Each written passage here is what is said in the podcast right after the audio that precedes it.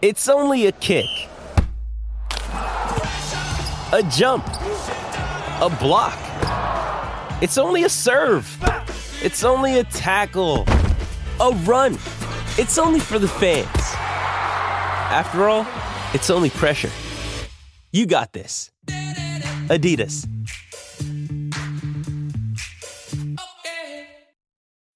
When you need mealtime inspiration, it's worth shopping Kroger, where you'll find over 30,000 mouthwatering choices that excite your inner foodie. And no matter what tasty choice you make, you'll enjoy our everyday low prices, plus extra ways to save, like digital coupons worth over $600 each week. You can also save up to $1 off per gallon at the pump with fuel points. More savings and more inspiring flavors make shopping Kroger worth it every time. Kroger, fresh for everyone. Fuel restrictions apply. Welcome into the DNVR Avalanche. Oh God, what is that? We're good. Hello, test, I don't know test. what that was. Bueller, Bueller. I think it's better now. Welcome into the DNVR Avalanche podcast What presented by the hell? DraftKings Sportsbook. Uh, use code DNVR when you sign up for a new account to get amazing odds boosts every single day. Uh, we're back again. This time, the usual three of us, joined by Jesse Montano, back from Tampa Bay to give us his angle on the Cup Finals and the entire series. I imagine, since you were in the building for all of it, Jesse.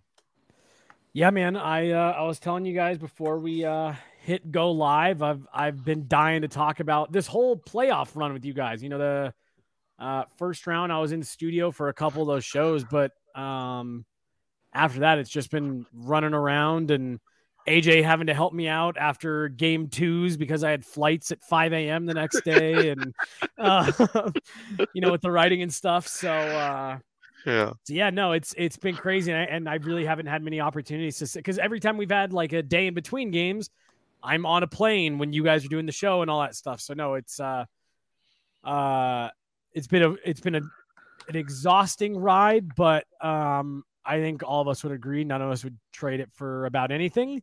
Uh, and so no, I just I'm super happy to be back with you guys and like back with you guys on the show today to talk about the final and all that stuff, but also just back on the show for the summer, which we only get like six weeks of. So Yeah, it's gonna be Uh, fast. which honestly, I will take the amount of days in the media school where AJ and I were sitting there like, okay, we've been doing this off season for two months and we have seven weeks to go, and we've talked about everything. Uh, like yeah, no, it's it is nice. So we kind of have to like rush through summer a little bit here. It's Can all part of the fun. full show out of the circumference of Mikko Rantanen's head? I think if we break his nose down for the first segment and then nose to eyes second segment for yeah no okay we can do it we can stretch it we can stretch it yeah not having to do that this year will be uh will be a ton of fun but no I'm I'm uh I'm dying to, to talk about all this with you guys and um I actually was just going through responding to some DMs before we start all of this I one want to say um thank you and congratulations to the three of you guys thank you for helping me hold it down on all this stuff uh, while I'm I'm running around and doing all kinds of things. You guys made it possible uh, for me to do what I was able to do. Uh, and then congratulations to all of us because what an insane ride uh, this has been, J- even just this season, let alone the last several years. Uh, this season was a grind, man. Like, you know, we were talking about it and you forget all those playoff games, all these playoff rounds, they're so intense. Um, there's so much focus, you know, everything is hyper focused that like there was a couple times when, you know, like walking back to the hotel after games and stuff, I'd be thinking of, geez, some of those road game pods that we were doing, you know, Wednesday at Buffalo. And it's just like the there's three people in the bar, the game's a blowout, and it's just like, get me home. Like, let's finish this up and get home. Um, so like it's a it's it's a grind. It's a grind for everybody um, especially when you go two months past the regular season. So, um, thank you guys and, and congrats. Should be saying thank you. You're the one who had to go out on the road all these times and do all the all the travel. So you're doing the hard work. We gave you we gave you plenty of love on the post game pod the other Yeah. day. If you managed Yes. to listen I, to I, it.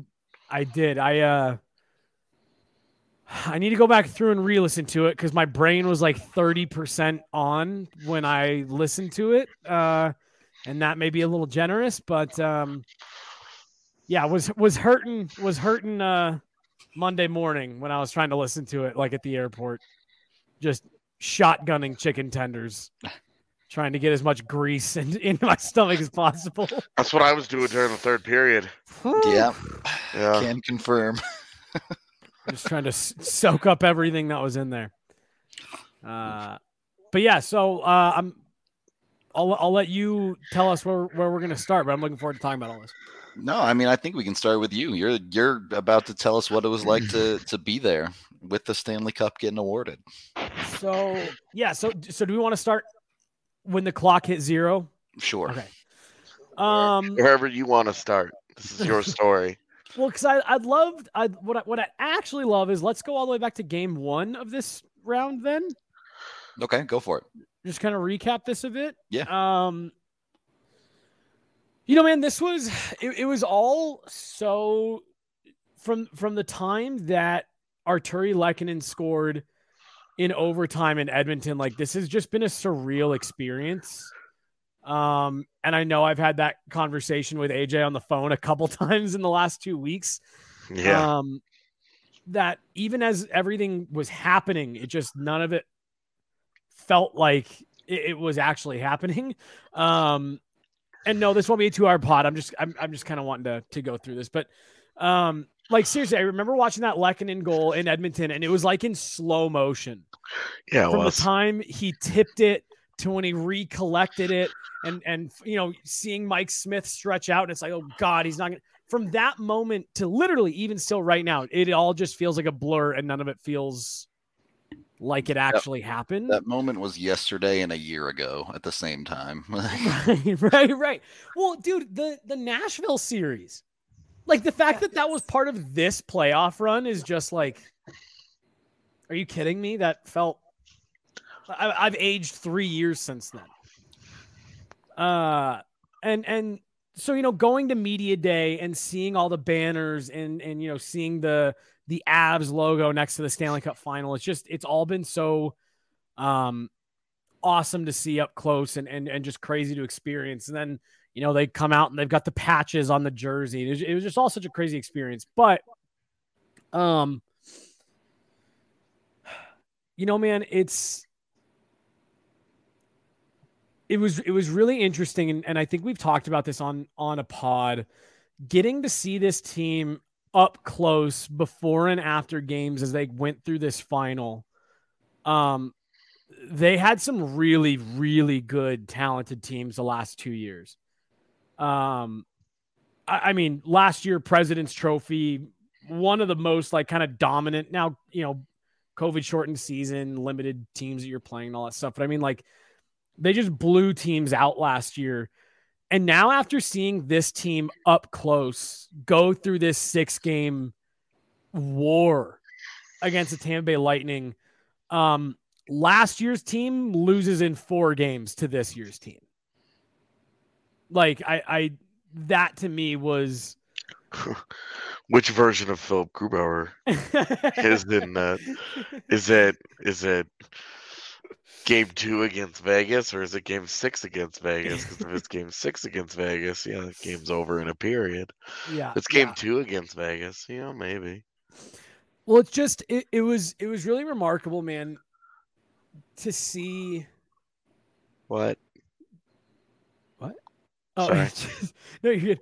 Just the way that they handled themselves, um, through was what was a, a, really up and down, like really hard fought series. I'd love to get your guys' opinion.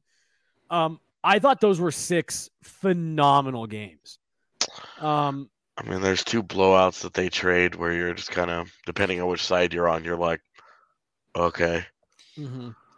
Uh, but even like that game three, the six to two, like I felt like six two wasn't Not quite super indicative of how the game representative, played out. for sure. You know, the seven nothing was a true blue, like Yeah. humdrum shit kicking. Like that was a that was an embarrassment. The six two should have been more competitive, but it just wasn't. Yeah.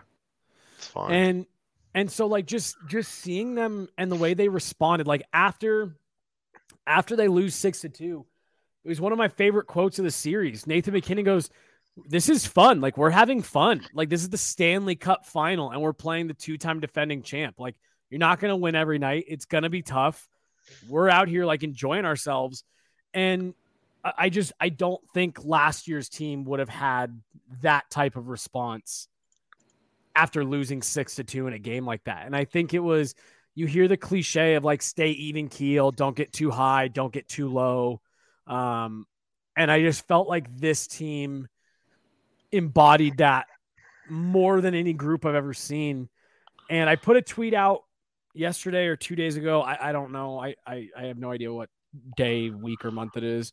Um, and and I don't know. A, a lot of people disagree with me, and some of you may even disagree with me. We can talk about it, but I, I put out that I thought Jared Bednar coached circles around John Cooper, and biggest reason I said that was because I thought the Avs kept such a narrow focus for all six games, and I really did feel like the Lightning lost. I, I thought they came off the rails a little bit. I thought they came unglued at times, um, and and there were times in this series where, from where I was sitting, the Avs looked like the team that had multiple years of experience, and that Tampa was trying to figure out, you know, and kind of find their bearings at times. Um, and I thought a lot of that was led by um, Bednar and the way that he approached things and the way that he kept the team focused. Um, I'm not taking anything away from the Lightning. That's an incredible team up close, but I don't remember the last time I saw. I mean, from game four on, every time the puck went in the net for the Avs, the first thing the Lightning did was make a beeline to the refs. And I just, I had never seen that before, especially from a team that had as much experience as they did. It's like, you know, that games are called looser this time of year. You know, they're going to let you get away with more. They're not going to call as much of that kind of ticky tack stuff. Um, and, and it was just surprised. Like the fact that Pat Maroon and Corey Perry are Pat Maroon and Corey Perry. Holy smokes. Those guys are standing up, banging their stick on the, the boards on the bench every 45 seconds. It's like you guys play within the margins more than anybody else on the ice, yet you want every call going your way. Um, it, it, and it was just really interesting. I think the one that really, really bothered me, like of that, because there was so much of it at the end, but Ryan McDonagh boarding. Yes, dude. Yeah. Like blatantly yes. boarding, and then Stamkos fires the puck at the official. I was I lost my shit because I was like, I literally got kicked out of a game when I was 14 because I did that on accident. Yep. Because I got mad and I fired the puck out of the net, and it hit the and I didn't see him there, and it hit the ref skate, and they threw me out of the game because you don't do that. You don't treat the refs that way. You show yeah. them and and like it's one thing to like complain about calls and stuff, but that's like you just that's like a that's like tep.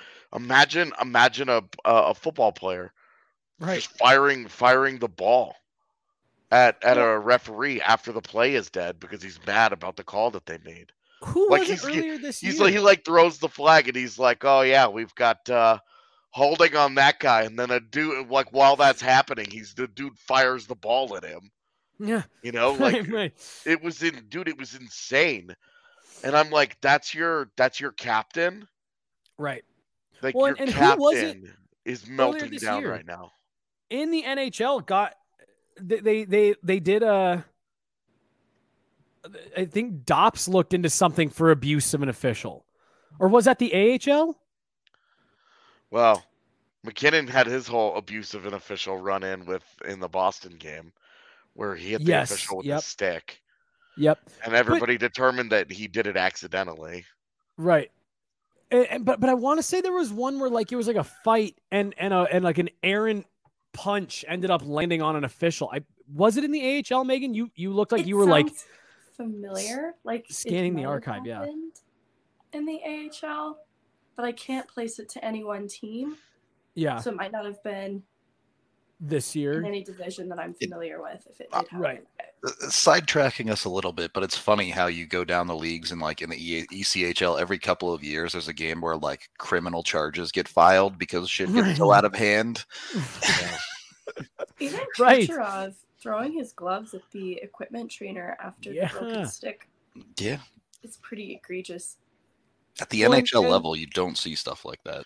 Yeah. Not from a skilled player like that. Not that it makes a difference, but you just that's someone you turn to for a little bit more leadership.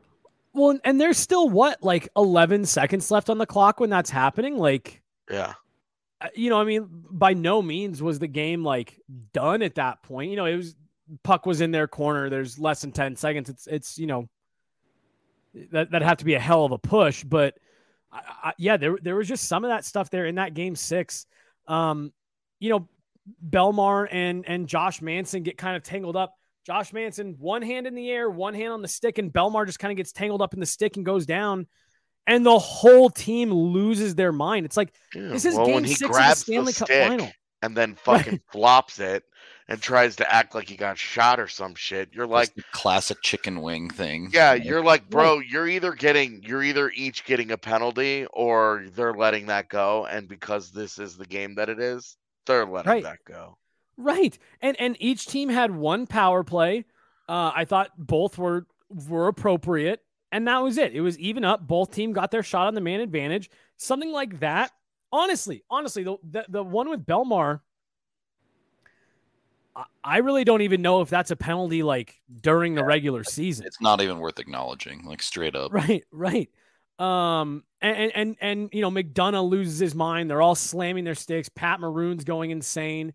And, and- Pepper and- slashes Josh Manson, and the only reason his that he doesn't, the only reason he doesn't get more of them, is because Josh Manson used his own stick to defend himself, and that was, and and you're like, you're like, dude, like these two, like these incidents here, they go to show, like this was the team that it was all composure, it was all focus, it Yep. was all and then they just melted down man emotionally they just got they got bopped and they had no response well, and, and, and- every and I- goal every goal Yep. is contentious and the referees play right into it oh okay well we'll go take a look at it john hey Right. coop calm down.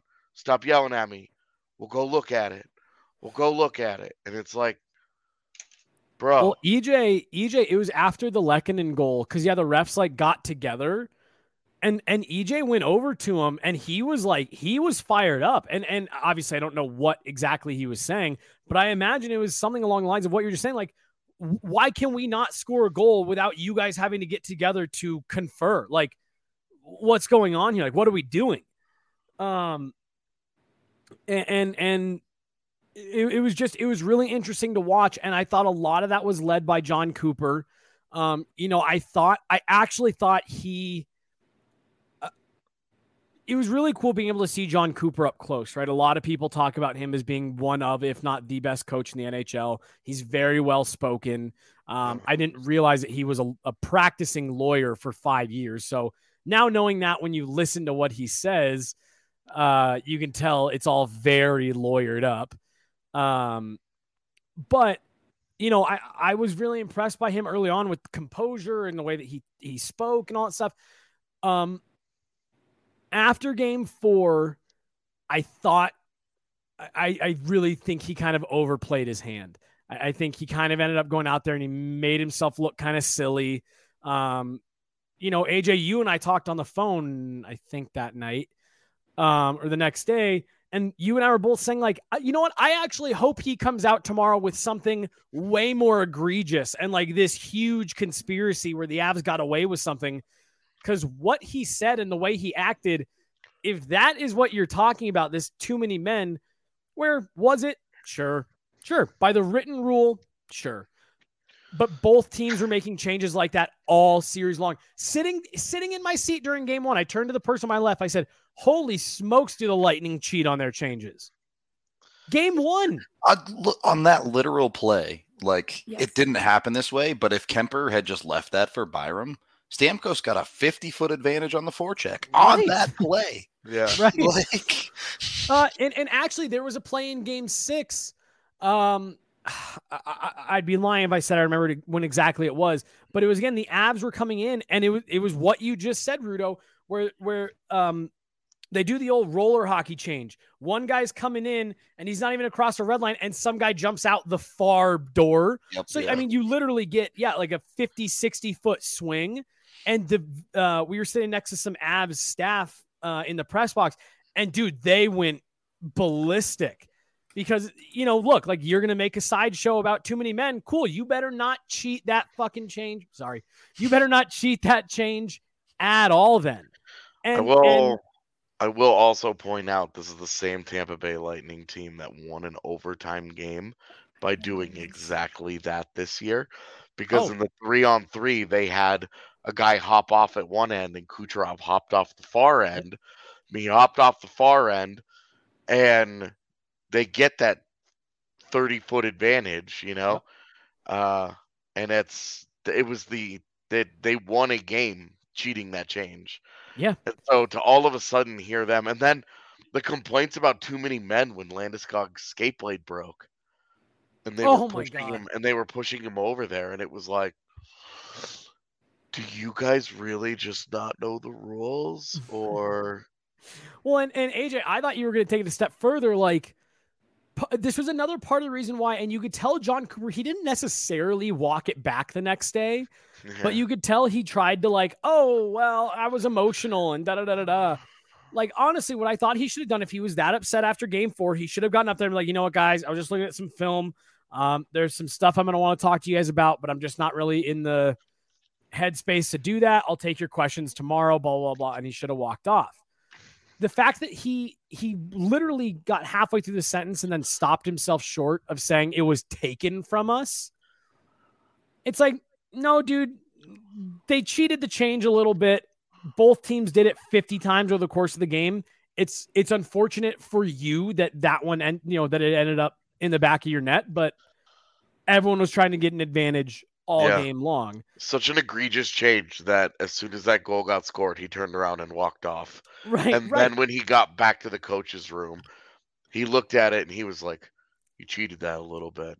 well and, and, and so we're went went into the coach presser immediately after, got big mad, threw his little bitch fit and left. Well, and so where I thought you were going to go with this um, was last year against your boys in the Eastern Conference Final. Yeah, we talked about it on the post game. Yeah, remember. Well, well, well, and and like you know, it's just one of those things where it's like, you know, man, to to sit here and get all uppity like that Yeah, when your team has benefited from something, in my opinion, even more egregious that the Islander bench did catch in real time. yeah. Uh, you know, well, and the guy, because the guy that hopped off there hopped off in the middle. He was only open in the middle of the zone because he cheated the change. Yep. right, right. It literally, it literally. It's one to one the cheats. Uh, Right, right. Josh, Josh, if you're crazy enough to get a tattoo of one of the DNVR designs, go off, bud. You have Yep. go nuts. There have been a few of them in history already, so do your thing, homie. Uh, We're good We with all of are- it. Also brought to you by Sexy Pizza. You can go get 15% off now mm-hmm. with code DNVR at sexy.pizza. Go check them out online or go one to one of their locations here in Denver. Absolutely delicious stuff. You can't go wrong with the simple pepperoni. They also have the jalapeno cream cheese, which weirdly has this like diehard following of people that Ugh. absolutely love that pizza. Dude. I don't get it, but It was so weird. People came upstairs and were like, "This is the greatest pizza alive." Yeah, Like, seriously. what? It's super strange, but they have it if you want it. You can check out some of their other philanthropies as well, where some Love of the money name. spent goes to projects around Colorado. So definitely go check that out. Also brought to you by DraftKings Sportsbook. You can use code DNVR over with DraftKings right now to get something new because I can't use the Cup Finals read anymore. All right, all right, we're into UFC 276 for the new people. Right now, you can bet five dollars on any fighter to win at UFC 276 and get hundred dollars in free bets. Don't even have to bet the correct fighter. Fighter loses, you still get a hundred bucks. So jump on it right now. You can go in on some UFC, people punching each other. It's not quite hockey, but you know maybe it's like ECHL hockey. We were talking about that a little bit earlier. Uh, go check it out. Download the DraftKings Sportsbook app now. Be sure to use that DNVR promo code. Again, bet five dollars on any UFC 276 fighter to win and get hundred dollars in free bets with the DNVR code. Must be 21 or older, Colorado only. Other restrictions, terms, and conditions apply. Uh, DraftKings is the official sports betting partner of the UFC. And of course, if you have a gambling problem, call 1 800 522 4700. All right. Second period of the DNVR Avalanche podcast. Jesse, I know you had some video content. Yeah, I was going to say. So the biggest reason I wanted to move backwards, so I was just killing time until Yaya could get all that stuff cleared up. Uh, last thing on the offside thing, and then obviously when you get the different angle, you see they had seven guys on the ice. Thought he overplayed his hand and ended up having to walk all that back. Let's get to game six. So you know, man, the the clock hits zero. All guys start pouring off the ice, or excuse me, pouring off the bench. Um, was having to keep it together uh, you know, was was staying very composed and all that stuff, but uh, some tears made their way out for sure. I mean, and look, dude, like you look around the press box, and there are people that are national writers that have tears in their eyes. It's just it's a special moment. Um, you know, I remember I got I got choked up a few years ago watching Ovechkin lift the cup. It's just you don't people don't fully understand the sacrifice that these guys put themselves through um, to to to reach this and, and what they put their their lives and their bodies and all that stuff through. Um, so you know, being being unbelievably lucky to to get to go down on the ice and be amongst all these um, these guys as it's happening. Uh, my favorite part about it was they were not none of them were shy about cutting off an interview to go celebrate with their family. Um, all of them like, hey, really sorry, got to go. Um, you know, and and some they'd circle back around and things like that. Um, but just being able to see the way that they they they were celebrating. Not only was it joy it was relief. Um and and, and you know just everybody out there was getting their pictures with the cup and having their parents lift the cup. Um you know all the Avs fans that were up uh, in the 300s just to get in the building were all able to make their way down to the glass. Um but you know, so so watching them all go out onto the ice, and and the moment that I really locked my eyes onto was the um MacKinnon EJ uh embrace out by the blue line. That was where that was, a lot that was of my full tackle. That was not an embrace.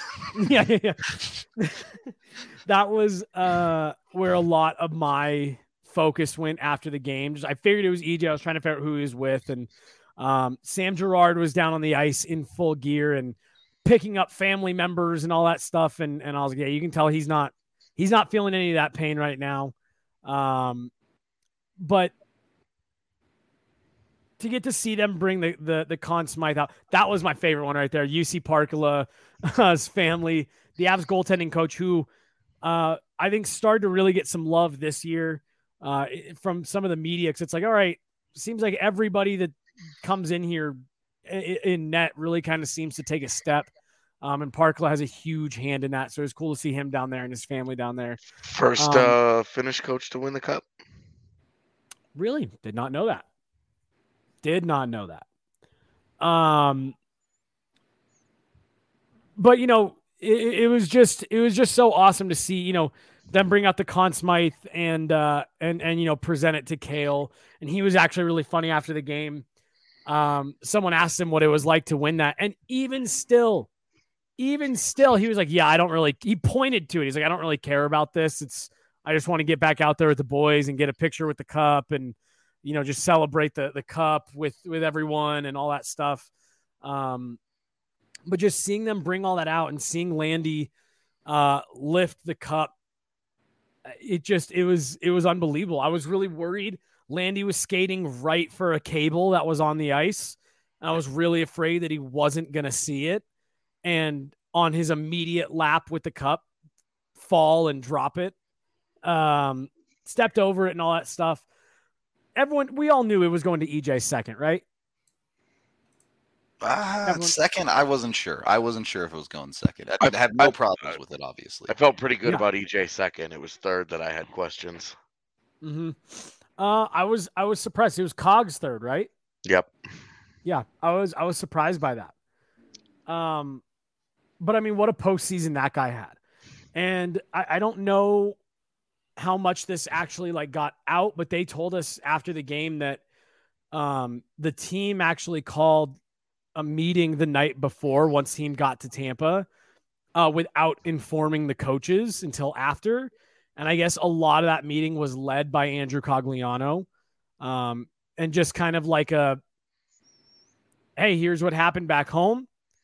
We we kind of got it out of our system. We had the one night where we were thinking about winning the cup. Um, and you know, it was just it was awesome that, that he kind of was the one to to rally everyone together. Like, no, we're getting this done tomorrow. Um, and uh, you know, so so just incredible. So once I heard that post game, it made a little bit more sense that that he maybe got it third because it sounds like he played a a lot bigger role in that locker room than maybe we thought. Um, you know, I think we all kind of looked at it as, oh, this is the veteran guy they're bringing in to be a depth guy, but he ended up being a massive part of the team on the ice. Um, you know, breaks his hand. I think missed a game. Comes back and he's throwing like double fisted Yeah. haymakers in his first game back. I was like, all right, he's feeling fine. Well, that's a Uh, you know EJ's obviously the the old guy story locally, but Cogs was at like what eleven hundred and fifty games played without a cup. Yeah. So Yeah. Well, well, dude, and so he was uh he was leaving every game, at least in Tampa, with a bag of ice taped around his hand. So his hand was just stuck in this bag of ice. Um, so I mean, like, you know, he was hurting. Uh, we find out after the game, Andre Burakovsky played in the cup final with a broken ankle and couldn't finish the series because he then broke his thumb and had identical surgery to Nazem Kadri. But the morning of game six, he took parts of morning skate.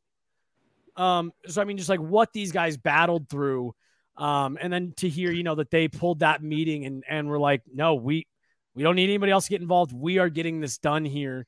Um, you know, it, it was just it was just awesome to to see those guys get it. And then yeah, you know, you saw those shots um, being down on the ice, and, and I, I was able to talk to Logan O'Connor, and I asked him, how does this compare, you know, to your national championship? And he said this is just on another level. Um, winning is winning, and everybody loves winning, but this is something different. Uh, I, I he's the only one I asked a question about the game um, on the ice, and and I just asked him, I was like, that was maybe the best period of hockey you guys have played all season that I've ever seen you guys play. Uh, you know what was kind of said and paraphrasing here, obviously, but you know it was basically you know he he kind of brought up the meeting like, uh, you know we understood we had to do. You wouldn't believe how many guys referred to Game Five of Round Two, um, after the game on on Sunday. Cale Makar referred to it as the turning point in the postseason. You knew it was going to be a seminal moment when they responded in game six, and they were going to be able to build off of that moving forward. Yeah. Well, and and and uh, Makar specifically referred to the Josh Manson block um, in the in the crease as as kind. He he said, I he said I was sitting on the bench and I said that's the moment. That is the moment. We aren't like, and he basically said like, we can't lose. Like we can't lose now after that. Um, and that's going to be what what propels us. And uh, you know, so so O'Connor mentioned that, Makar mentioned that, Bednar mentioned that, uh, you know, that game.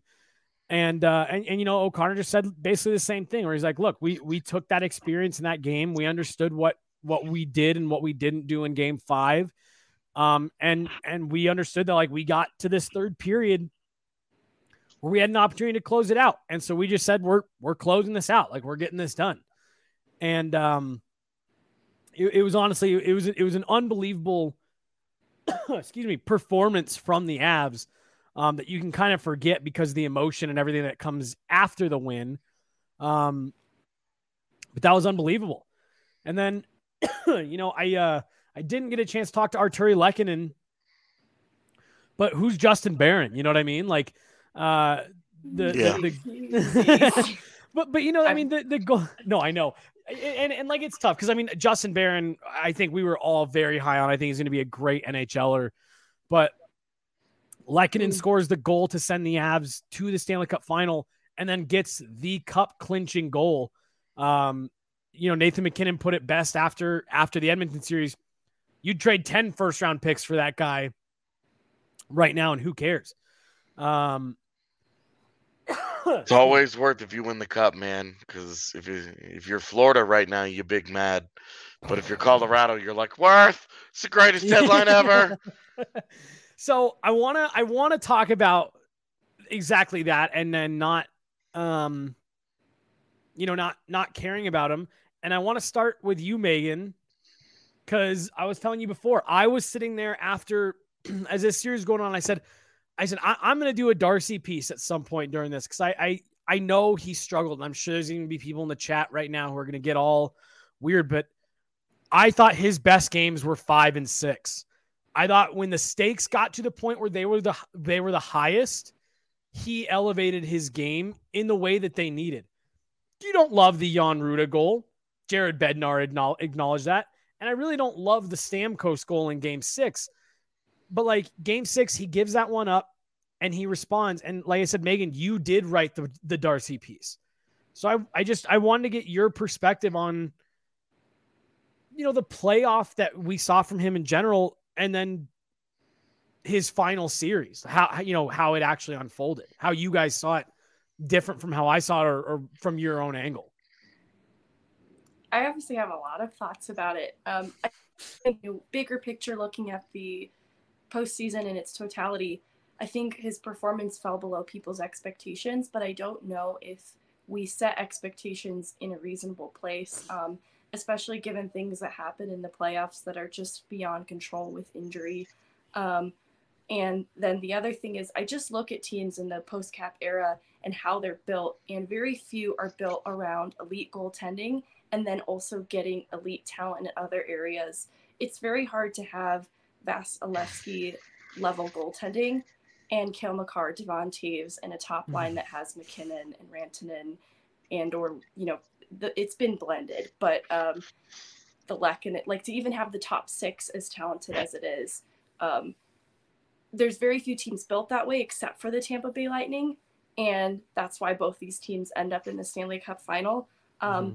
And so you look at the final statistics, and AJ pointed it out that Kuemper yeah. was on a level very similar to Vasilevskiy, um, and I think it's a fair point. I think Avs fans have been burned with goaltenders in the past. Um, someone said that they have PTSD, and you're never going to get Patrick Roy net again. But what Darcy did in the regular season and then even in the postseason, I would say was above satisfactory, um, especially in the games where it really mattered, like five and six. Um, I even I even look at that Rutta goal and I'm like, that was a 95 mile per hour slap shot. Like I think we just are holding this goaltender to an impossible standard. And I would say his performance was good. We don't have to get carried away or yep, avoid any sort of criticisms altogether. But I think Darcy Kuemper had a fine postseason, a good postseason. It ended with a Stanley Cup. Yeah. So if he has a 9 10 postseason, that just means he gives up one fewer goal along the way. Do you feel that differently about it? You know? Right. Like, and I mentioned this the other day when we were in studio that we use save percentage the same way that we use Corsi. It's meant to be used over a long period of time. Mm-hmm. And save percentages and is like shooting percentage that when you look at them in smaller smaller samples, you look at them across six games, you can get all kinds of all kinds of results. Yeah. Their goalies are just like other players. They have good and bad games. And when it comes to goalie evaluation, we get too myopic with how we yep. blame a goaltender and only a goaltender, or we don't blame a goaltender for any of it, right? And oh, well, what can he do in this situation? What do you want him to, you know, like, oh, poor helpless him? But in reality, it's like he's just like the guys that are in front of him he needs to pick up his play a little bit. But then you look at the other end, you look at Vasilevskiy's numbers. Did Vasi play poorly? No, but you look at like look at the goal that he gives up uh, in Game Five, the first goal. It's a puck that bounces out of his glove, falls right, yep. down to his right, and Nichushkin just goes, "Thank you," right. and, and taps that thing in. You know, it's not it's it's not that Darcy Kuemper needed to be a 920 goaltender. He needed to be better than the other guy at the other end. And he got them to that point. He And- just needed to be better than that guy, and he was. And if you go and you look of, and I'm not counting Jordan Binnington in this, statistically, the best goaltender that the Avalanche faced was Connor Ingram. But the, the thing is, look at the games that Darcy lost to. He lost four games in this entire playoff run, and the opposing goaltender save percentage in those games. The first one in St. Louis with Binnington, a 968 is what it took to beat him. You do have the one the one St. Louis game where they fell apart that it didn't take. much. They, they, yeah, Yeah. as a Fell team apart. fell apart. yeah. And then the two losses to Tampa, Vas- Vasi posts a 946 and a 949 in those games. Like it literally takes all world goaltending to beat Darcy Kuemper and the Avs. Right. Mhm. Well, and and and you know, you go back to Game Six, and and uh, Megan, I think you were just saying, you know, you I'm a you lightning get fan in chat. you get to um, you get to one to one, right?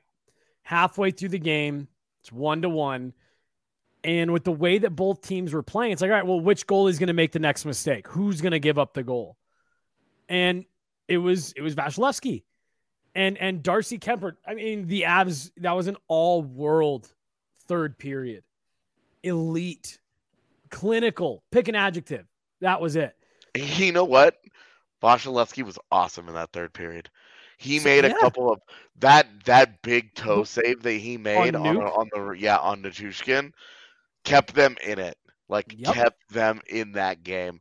And that was I think that was the thing uh, about that period that I was getting a little annoyed with. And now that it's over and now that I now that it's done, we know how it ends. It's all good, baby. But I was getting pissed because I was like, Vasi is keeping these assholes in this. These guys are getting run through and they don't deserve to be in this game anymore. And So- and It was very frustrating, but it was also great to be like, this is why Vasi is exceptional and it Yeah. still wasn't good enough. Right. Well, and and and looks like you, go back to that third period, and the only look the Avs gave up of inequality was to Nikita Kucherov on a two-on-one, and Darcy makes a phenomenal save where he just swallows that puck up, no rebound, nothing, just shuts the entire play down. And we've talked about this throughout the season on this show. where you can tell when Darcy is locked in, when he's not busy and and pucks are dying right near him and he's not giving up rebounds. And when I saw that stop, I was like, "Oh man, it's going to take if if you can get to the net, it's going to take something exceptional to beat him right now." Because, you know, Maybe that two on one with Corey Perry that Kucherov put wide, but Yeah. that's the thing. They got two scoring opportunities in the third. They missed one of them. and Darcy stopped the other. That's it. That's all you Yeah. needed. Yeah. That's all you needed. it uh it was awesome and and, and and I was super happy for him.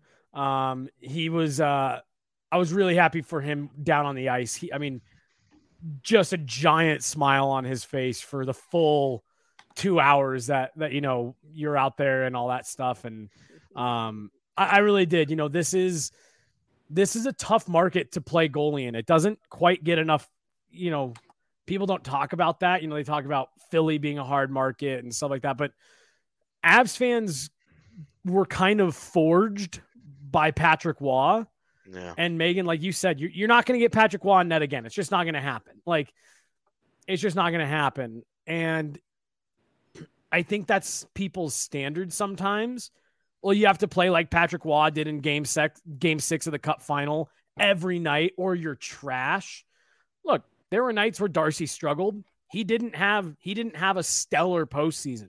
Like you said, let's not get carried away. But um, I thought for most of the games that he was in, he was good. He was good enough, and and he made the next save when his counterpart didn't.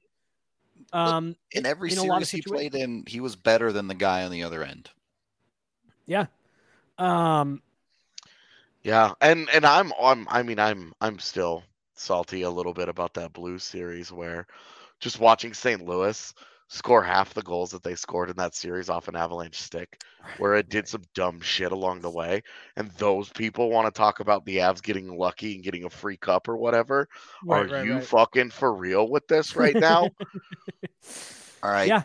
I, I appreciate all the reminiscing. I have a feeling we're going to do more of it on Thursday, so I, I am going to move Yeah. us along here. It's parade day, so we're gonna have to talk about it again. But I do want to look at. I do also want to look at the postseason as a as a larger picture. Yeah, we So- can definitely Pay our bills and let's get us there. go to foco.com to get all of your Avalanche Championship merch. They have bobbleheads of everyone. I have to say, they did a great job on all of them except for Cale Makar.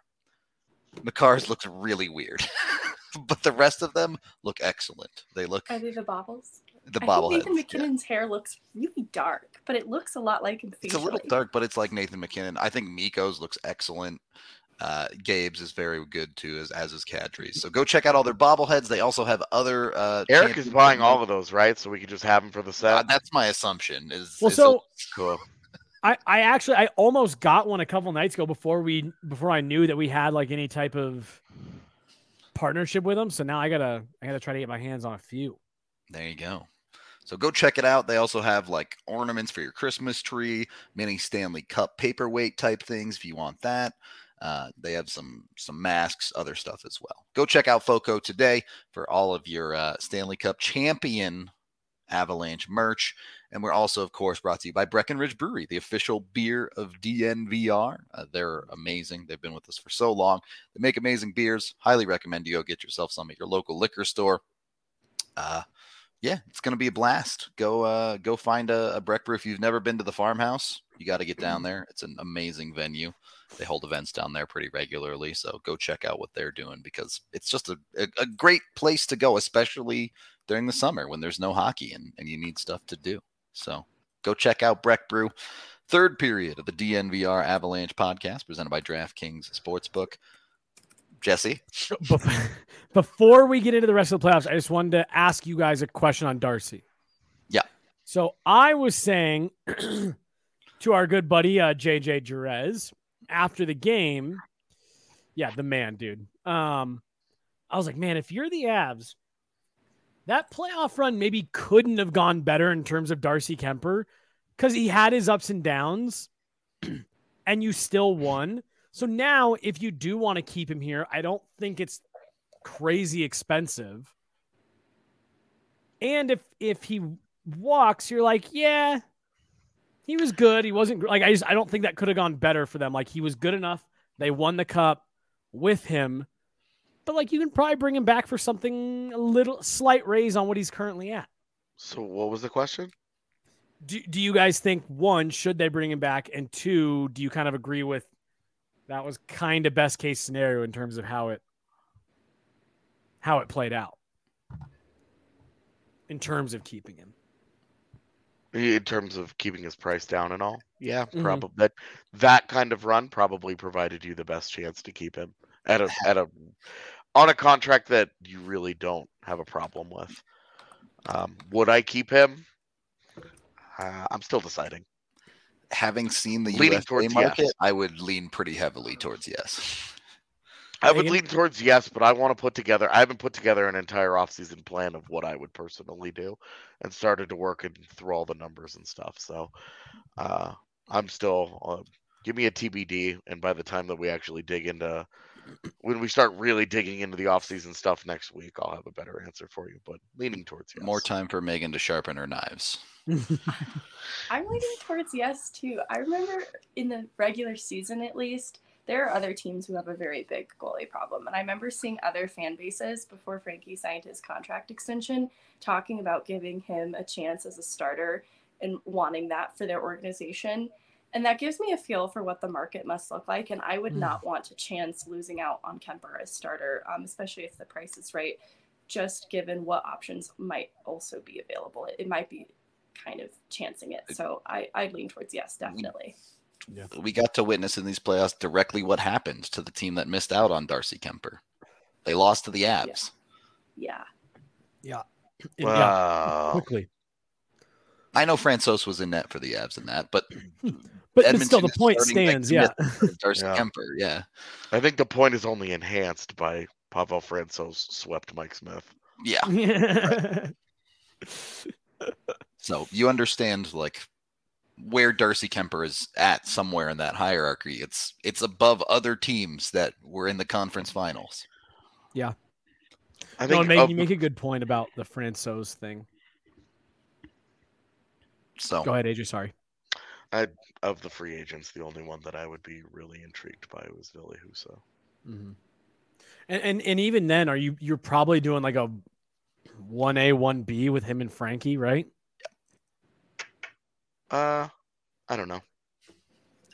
I don't know. Again, I don't. topic I for a don't have different a. day for sure. yeah. Yeah. It- For I just- today, I, I thought that play. I thought the postseason played out. If you're wanting to keep Darcy at something reasonable, I thought it couldn't have played out better. I agree with that for sure. But Yeah. for today, the topic is not who was the best player in That's the cup 50 run, minutes in. not who was the worst player, not who was the who was the most surprising Av during this cup run. Who did the most to change your mind about who they are as a player? Megan, I'm putting you on the spot first here. This one probably isn't the most unusual answer, but I feel like Bowen Byram because of the year that he had and the uncertainty surrounding some of his Great injury answer. and She what he was able first. to do in the postseason. Real like it was I don't know that there was an expectation for him to exceed because everyone just wanted him to be healthy above everything else. But he really was phenomenal in the playoffs and especially for such a young player. Um, it just the it was a beautiful storyline to emerge for him. He was fantastic. Well, and I think in the in the light of the Sam Girard injury, Yeah. him because what they got out of Bowen Byram in the first round, if Byram and EJ is your third pair, you're like, this is incredible. Are you serious? And then when G goes down and that that pairing has to get elevated, that's now your second pairing. How many third pairings are there in the NHL that would have been able to just be like, well, let's do this? And let's be honest here, as good as Eric Johnson was this postseason, why was that group able to elevate? Why were they able to almost seamlessly survive the Sam Girard injury? It's because Bowen Byram was awesome. It Yeah. Uh, we talked about it during like while it was happening, but when it really hit me was the Rangers series. Watching the Rangers play Tampa Bay and Same. watching Braden Schneider just get smoked. Braden Schneider and K'Andre Miller, guys Yeah. who are of similar age to Bowen Byram, just getting bodied. And then you watch Byram against the same exact Tampa Bay Lightning. and You see the work that he put in against them, the way that he controlled play, the way that he suppressed that the Lightning offense. He Those led guys didn't do shit against him. he led the defense in five on five minutes in the cup Yeah. final. yeah, in and five. he had a 30 shot advantage with Yeah. him on the ice at 5v5. 30 actual shots on goal in his advantage. He was dominant. He whooped that ass. He was awesome. What were you saying, Megan? Game five? Oh, there were a few positives in game five, but I remembered Byram was actually one of the positives. He he had a great game. Well, and what he hits two or three posts in the final. Like his, his stat line could have even been more ridiculous, and like big goals too. Like he almost scored the OT winner before Kadri did. I feel like we were talking about Byram like that all playoffs. In the first two rounds, I was like, you know, that dude should have four more assists, and people are just mm-hmm. shanking his passes. It, Yeah. he played so so so well, and his stat lines don't necessarily reflect truly how good it was. And then Yeah. and then a great pass to set up Nate in game six to to get them on the board. Great pass to set up uh, Kadri's second goal in St. Louis in game four. Right after Yes, they failed to yes. score on the five on three, literally as both guys are coming out of the box, he's the one that makes the centering pass. Because that's the goal that really was like, you guys aren't doing shit in this game. Yeah. No, that yeah, great point. Great point. It's you look all you look all over the place. Bowen Byram making a play. Bowen Byram making a play. He was he was awesome. His coming out part. I mean, he not he he couldn't. He was never going to compete for the Calder because he wasn't going to be able to get the power play time and all that to, to chase down Mo Seider. But right now, if you would if you would unequivocally take Mo Seider over Bowen Byram moving forward, I would struggle with that Mm-hmm. because what Bowen Byram did in a big role, now it wasn't the top dog role, but a big role on the Cup champion Avalanche team, Yeah. Yeah. It's a lot No, better yeah. than what Mo Seider did in the uh in the in a and he had an awesome regular season. I love that guy, Mhm. but I don't know that I would take him over Bowen Byram right now after what we just saw out of that postseason run. All Hundred right. percent. Byram off the board. Who's next? Who's going Jeff. next? Jesse, I'll defer. So, th- I think there's a lot of people you could point to, and there's a lot of different kind of like like you know, Jared Bednar said that he thought that Val Nichushkin's elevating of his play had like the biggest impact. Um, so I think there's a lot of, but like for me, man, the one that surprised me, just surprised me more than anybody else by how good he was for the whole run was Darren Helm. Um, like I, I thought that whole bottom six. Can we can we combine Darren Helm, Andrew Cogliano, and Logan O'Connor? fourth yeah, yeah, line yeah, is one, Yeah. one Yeah, being. like- yeah. Because like I yes. I hate to split them up because they each they Yeah. each had one or two moments along the run where you're like they don't win that game without that guy making that play at that time Yep. and they they were so they were so sick that the, the they all did it together man Mm-hmm.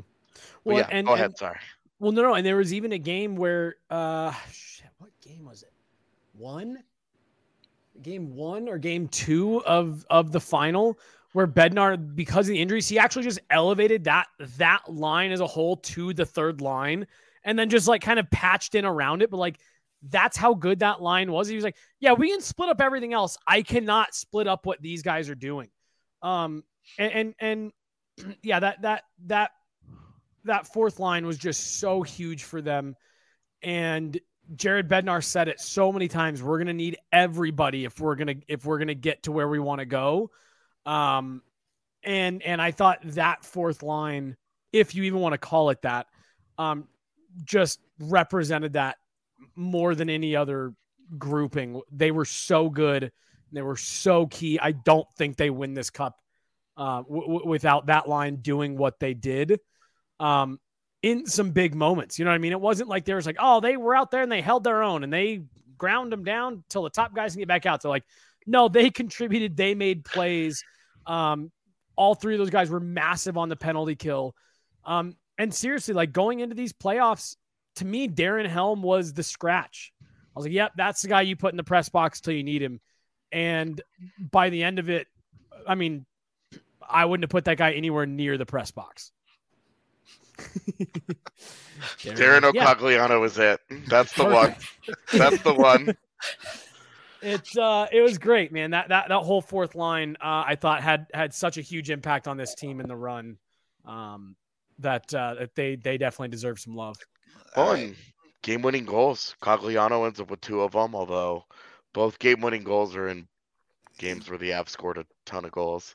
Is that line uh, the Holy Trinity? No, Darren but I Helm think is the father.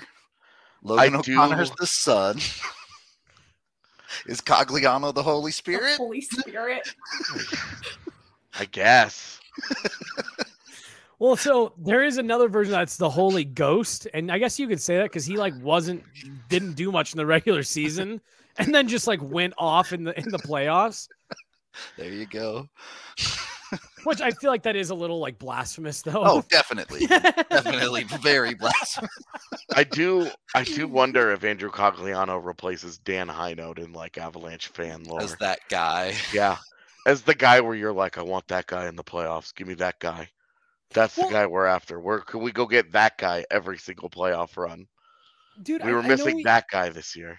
I know we talked about it earlier, and you know, but like, I mean, like, seriously, I, I kind of saw that as a throwaway depth pickup at the deadline, but he ended up Mhm. playing a big role in in their success. And again, not- to reheart, you know, rehash all of it, but he was, I guess, I guess it was the speech he gave the night before Game Six that everyone was like, "Okay, we're doing this." Um, and just to be able to step into a room with that kind of leadership already in place and establish yourself as a respected voice that quickly like you know I, I i wouldn't be surprised if that becomes something that they maybe not at the top of the priority list but that they prioritize bringing back because he had an impact on the room Is anybody going to be surprised when 10 years from now Andrew Cogliano is either a head coach, a GM, or on No. television? i'll be shocked if he's not behind a bench somewhere Yeah. He seems like tailor made for one of those like smart hockey player roles. Mhm.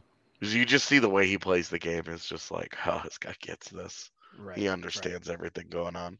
All right. AJ? Uh, I, I think for me, it's Josh Manson. Um, I think people who have read me gush about him in the takeaways all postseason Mhm. are not going to be surprised by that answer. But honestly, I think that it wasn't it wasn't even Josh Manson that I was expecting um, to show up in Colorado. Um, I was kind of I like I was really amped on the move. I thought he was going to be a great fit, but in not even in my wildest imagination did I think that Josh Manson was going to look like this because this was this was Josh Manson like unleashed. Uh, we got to see a dynamic element come out of his game, and there were do, do, uh, overtime of Game Four. Rudo and I on the watch Yeah, along are yeah. like, what has gotten into Josh Manson after three periods? It was like Josh Manson had just snorted all the cocaine in the world and was running on the greatest high of all time. He was everywhere. He was awesome in that overtime. And there were moments like they trade for Josh Manson and you're like, "Oh, Josh Manson's going to he's going to be his physical presence and he's, you know, he's not going to do a lot with the puck." You're worried about it being a little like a more expensive Patrik Nemeth, you know, from the previous year. Like that was the downside. I was getting regular tweets and DMs from angry Avalanche fans during the regular season about Josh Manson. I didn't get a single one during the playoffs.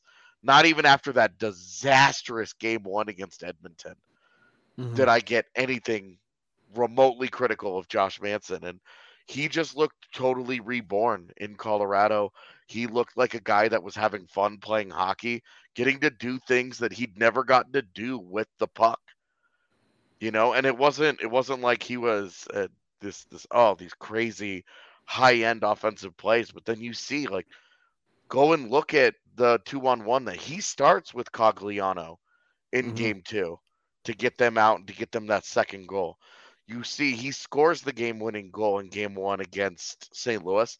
And it's not just a prayer that he floats on net that goes that goes well. He outweights the Mhm. shooting lane, waits for all those guys to get out of his way, finds the shooting lane, puts the puck in a spot. Jordan Binnington still hasn't seen that puck.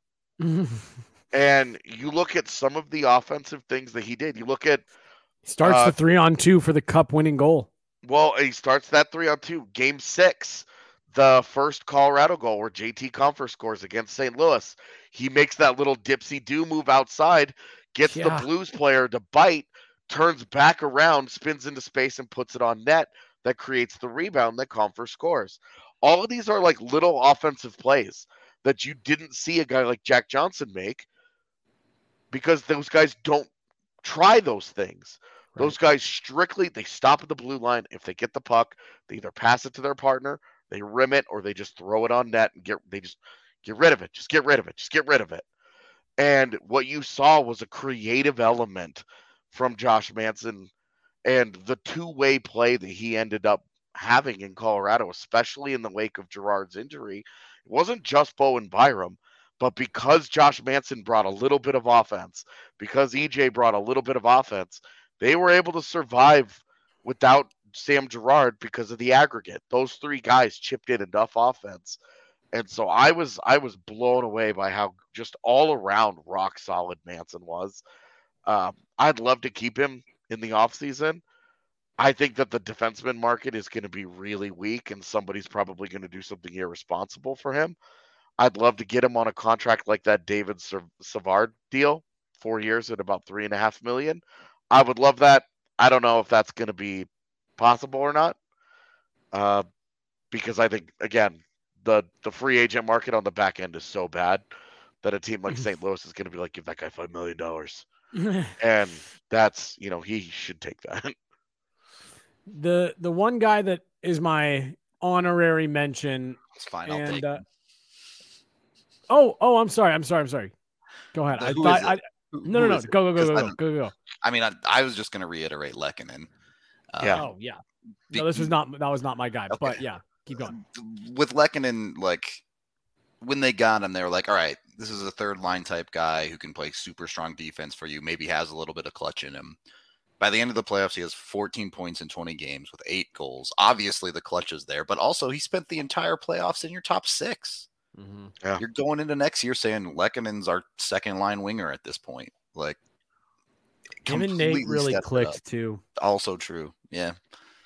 Um, no, my think they- honorary mention. I think I think MacKinnon and Lehkonen clicked more on a human level than they did on a hockey level. yeah, no, that's and that's what because- I'm saying. Those dudes on a line together look like sandpaper and bare ass. They did not go together at all.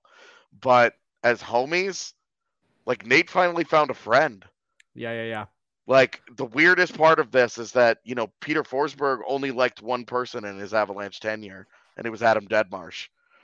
Mm, Does Nathan MacKinnon finally have his one friend since Tyson Barrie left? Is it Artturi Lehkonen's job to be MacKinnon's token friend? That's that's what it looked like. They really seemed to hit it off, but They really Um, did.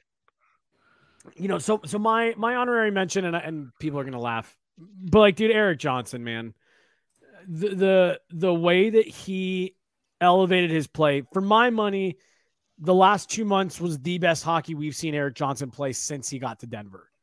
Um, I thought he was outstanding. Two great, great rounds of hockey, and then two that were good enough.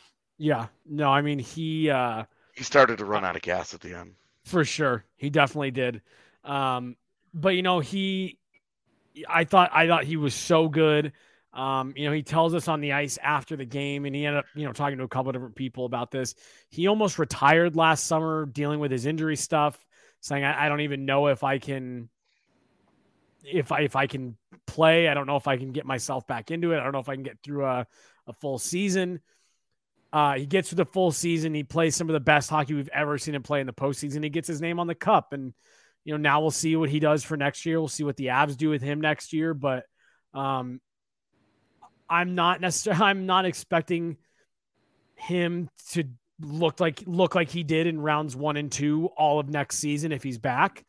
Um, but I also don't think he's expecting that of himself. You know, and he told us like, you don't know how many chances you get at a, at a Stanley Cup the fact that we feel like we've got a real shot here, like I'm leaving everything out here. Um, and and I thought his play reflected. I thought I thought he was really really good. Okay. Uh, are we all good? Should we get to the super chats? Yes. All right. Let's do these quickly. Is, is Yahir's computer functioning? It is. Uh, 279 from Jake saying, These guys again, eh? I don't even know what that means, but thanks. it's you. us. Can't get rid of a right at beginning of the pod, like these Yep. guys. Yeah, yeah, yeah, yeah, yeah. Oh my god, they just won the Stanley Cup. Can we get rid of these assholes already? No. Yeah. Sorry, still Sucky, stuck with us.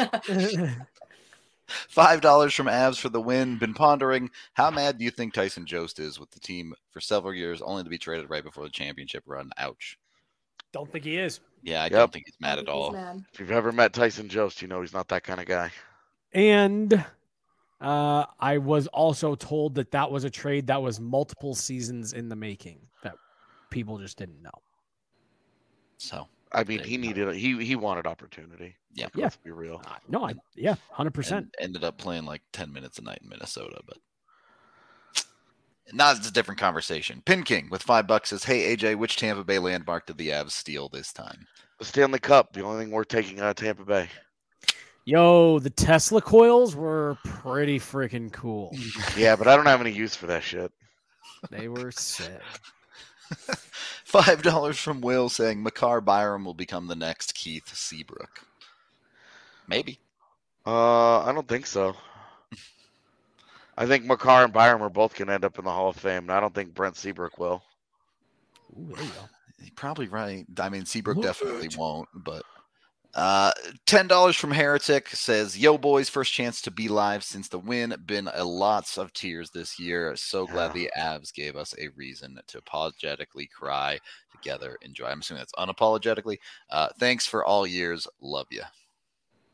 Yeah, I Our much pleasure. much love to Awesome. everybody.